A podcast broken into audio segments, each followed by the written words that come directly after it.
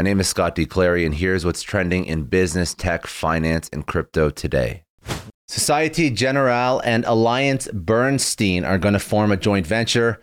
HP announces mass layoffs globally. Bitpanda obtains a German crypto license. Taktile, a SaaS startup, just secured $20 million in a Series A funding round. And Twitter rival Koo gains popularity in Brazil.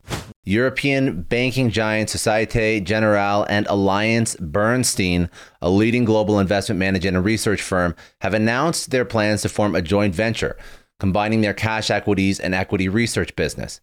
Societe Generale will own 51% of the joint venture, while Alliance Bernstein will own the remaining 49%, with the option to sell its shares to Societe Generale beginning on the fifth anniversary of the deal's closing date. For both companies, this new joint venture would offer a comprehensive global suite of world class services across cash equities and research, combined with Societe Generale's integrated equity capital markets, equity derivatives, and more. The JV would also provide premier investment insights into the American, European, and Asia Pacific equity markets. Overall, the merged entity aims to expand and bring in new and unique perspectives, expertise, and insights to better serve its clients. The deal is expected to close before the end of 2023, subject to workers' council consultation, approval of regulators, and customary closing conditions. Hewlett Packard Enterprises will lay off thousands of employees over the next three years, becoming the latest tech company to significantly downsize staffing amid rising economic uncertainty. HP plans to axe 4,000 to 6,000 workers as the tech giant looks to cut costs by reducing its global headcount. The mass layoffs are expected to be completed by the end of fiscal 2025. The layoffs, part of a wider cost cutting plan, come as the computer maker reported weak commercial and consumer PC sales during the fourth quarter, which ended on October 31st, 2022. In a statement, Enrique Lores, HP president and CEO added that the company's so called, quote, future ready strategy will enable us to better serve our customers and drive long term value creation by reducing our costs and reinvesting in key growth initiatives to position our business for the future. The latest mass layoffs come more than three years after HP laid off between 7,000 and 9,000 employees in 2019.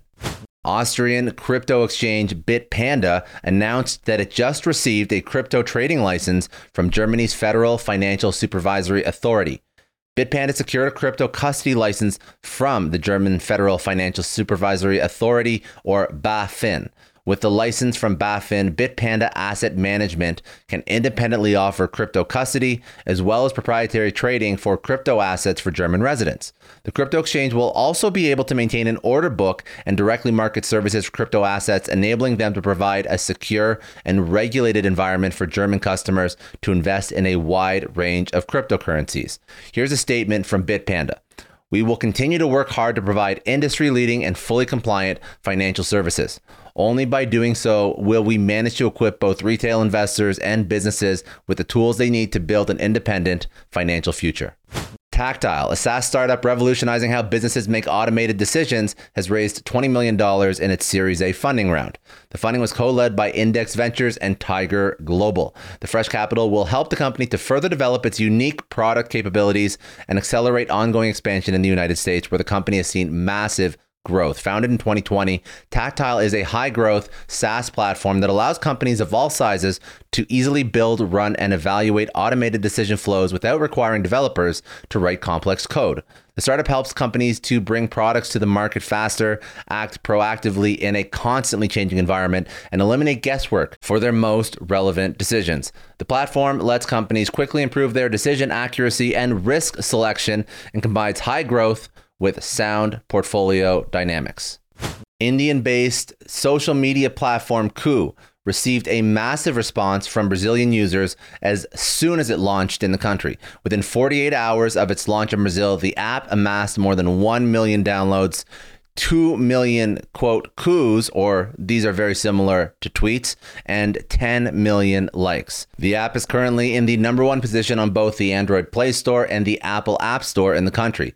Koo further plans to strengthen its global position by expanding the app's availability and launching in multi global languages. That's all the news for today. If you enjoyed this podcast, please share it with somebody who'd find it useful. You can also subscribe for daily business, tech, finance, and crypto news via newsletter at newsletter.scottdclary.com.